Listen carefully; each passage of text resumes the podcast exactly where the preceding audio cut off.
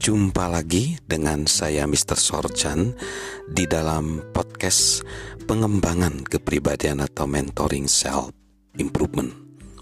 Pada saat ini kita melanjutkan dari segmen sebelumnya bagaimana kita perlu mengungkapkan rasa terima kasih kita kepada orang-orang lain. Dan kita belajar dari pengalaman John. Maxwell bagaimana dia mengungkapkan rasa terima kasih kepada orang-orang yang telah berjasa kepada dia. Sahabat Mr. Sorchan, inilah testimoni dari Dr. John C. Maxwell itu adalah peristiwa yang terjadi pada tahun 2008. Sementara mendekati tahun ke-10 daripada John ketika mendapat serangan jantung, dia merasa sangat bersyukur untuk kehidupan dia dan untuk para dokter yang bekerja menyelamatkannya. Untuk menyatakan rasa syukurnya, Margaret, istri John, dan John sendiri memutuskan untuk mengadakan makan malam ucapan syukur bersama mereka dan pasangan mereka untuk merayakan 10 tahun kehidupan ekstra yang telah dia nikmati sejauh ini. Mereka mengatur segala sesuatu untuk makan malam itu bersama beberapa sahabat di rumah. John diatur untuk mendapatkan seorang koki yang akan menyiapkan lima macam makanan dan dia menulis sesuatu yang istimewa untuk itu. Sore itu menjadi suatu pengalaman yang tidak terlupakan. Setelah beberapa jam menikmati makanan yang enak, dan perbincangan yang menyenangkan, John membacakan sebuah surat untuk mereka. Dr. John Brightcake dan Jeb Marshall. Sepuluh tahun lalu, saya mendapat serangan jantung. Tuhan memakai Anda untuk menyelamatkan nyawa saya. Ini adalah sebuah surat ucapan terima kasih Kata-kata dalam surat ini datang dari hati saya. Semua ini harus dibaca sebagai suatu cara yang nyata untuk berterima kasih kepada Anda. Saya yakin rasa terima kasih yang dipendam tidak berguna bagi siapa pun. Kehidupan Anda telah didedikasikan untuk menolong orang lain, tidak diragukan lagi. Selama bertahun-tahun banyak orang telah diberi kesempatan kedua dalam kehidupan mereka. Selama 10 tahun, saya telah menjalani kesempatan kedua kehidupan ini. Karena kebaikan Tuhan dan keterampilan Anda, izinkan saya membagikan apa yang telah terjadi dalam kurun waktu itu. Satu, saya telah menikmati 10 tahun ekstra bersama Margaret, istri saya dan keluarga saya. Lima cucu saya telah dilahirkan dan mencuri hati saya. 38 buku telah ditulis yang telah terjual lebih dari 15 juta salinan. Amazon.com memasukkan saya ke dalam Hall of Fame mereka saya diberi sebutan guru kepemimpinan number one di dunia. Tiga peristiwa kepemimpinan telah saya adakan.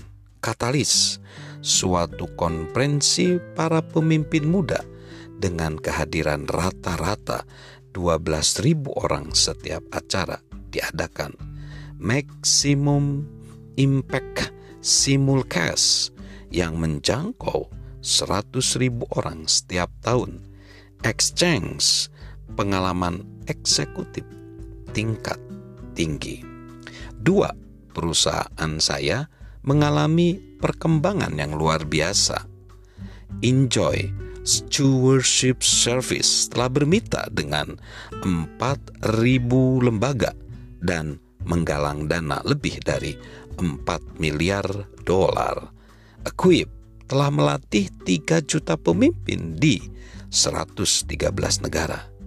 Suatu kehormatan bagi saya untuk berbicara di dalam Perserikatan Bangsa-Bangsa, West Point, NASA, CIA, dan perusahaan-perusahaan Fortune 500. Yang penting, lebih dari 7.500 orang telah merasakan perubahan dan transformasi melalui pengajaran saya. Di dalam kitab suci di 1 Samuel 2 ayat 9 dikatakan, langkah kaki orang-orang yang dikasihinya dilindunginya. Dr. Cates, bukan kebetulan saat Anda memberikan kartu nama Anda ke dan berkata, "John, Tuhan telah meminta saya untuk merawat Anda. Telepon saya kapan saja jika Anda butuh pertolongan." Dr. Marshall, bukan kebetulan bahwa Anda menjumpai saya di rumah sakit bersama tim Anda dan berkata, "Kami di sini untuk merawat Anda. Segala sesuatu akan berjalan baik." Selama 10 tahun terakhir ini, saya terus-menerus mengucap syukur kepada Tuhan atas Anda berdua. Malam ini, saya memberikan surat ini kepada Anda dan berkata dengan kasih yang dalam dan penghargaan. Terima kasih, sahabat Anda, John. Margaret kemudian memberikan kepada mereka masing-masing surat yang baru saja saya baca. Saya menangis dan begitu pula mereka. Selama 30 menit berikutnya, kami saling berpelukan. Pengalaman yang tidak terlukiskan. Dan serap, dan seberapa besar saya berusaha, saya masih tidak dapat sepenuhnya mengungkapkan rasa terima kasih yang saya rasakan untuk menolong para pendengar kita, sahabat Mr. Sorchan, untuk menolong para pendengar merasakan hasrat, keyakinan, dan inspirasi. Kita harus mengungkapkan rasa terima kasih. Dan untuk melakukannya, kita harus pertama-tama menjadi orang yang penuh rasa syukur. Kita tidak dapat memberikan apa yang tidak kita miliki Kabar baiknya adalah bahwa rasa syukur adalah suatu kualitas yang dapat dikembangkan, tidak peduli situasi kita. Masing-masing kita seharusnya berusaha untuk menjadi seperti Matthew Henry yang hidup pada abad 18. Saat ia dirampok, ia menulis kata-kata berikut di dalam buku hariannya. Pertama-tama, izinkan saya bersyukur karena saya tidak pernah dirampok sebelumnya. Kedua, walaupun mereka mengambil dompet saya, mereka tidak mengambil nyawa saya. Ketiga, karena walaupun mereka mengambil semuanya itu tidak seberapa. Dan keempat, karena saya yang dirampok, bukan saya yang merampok. Salam sukses luar biasa, salam sehat selalu dari saya, Mr. Sorchan. Hmm.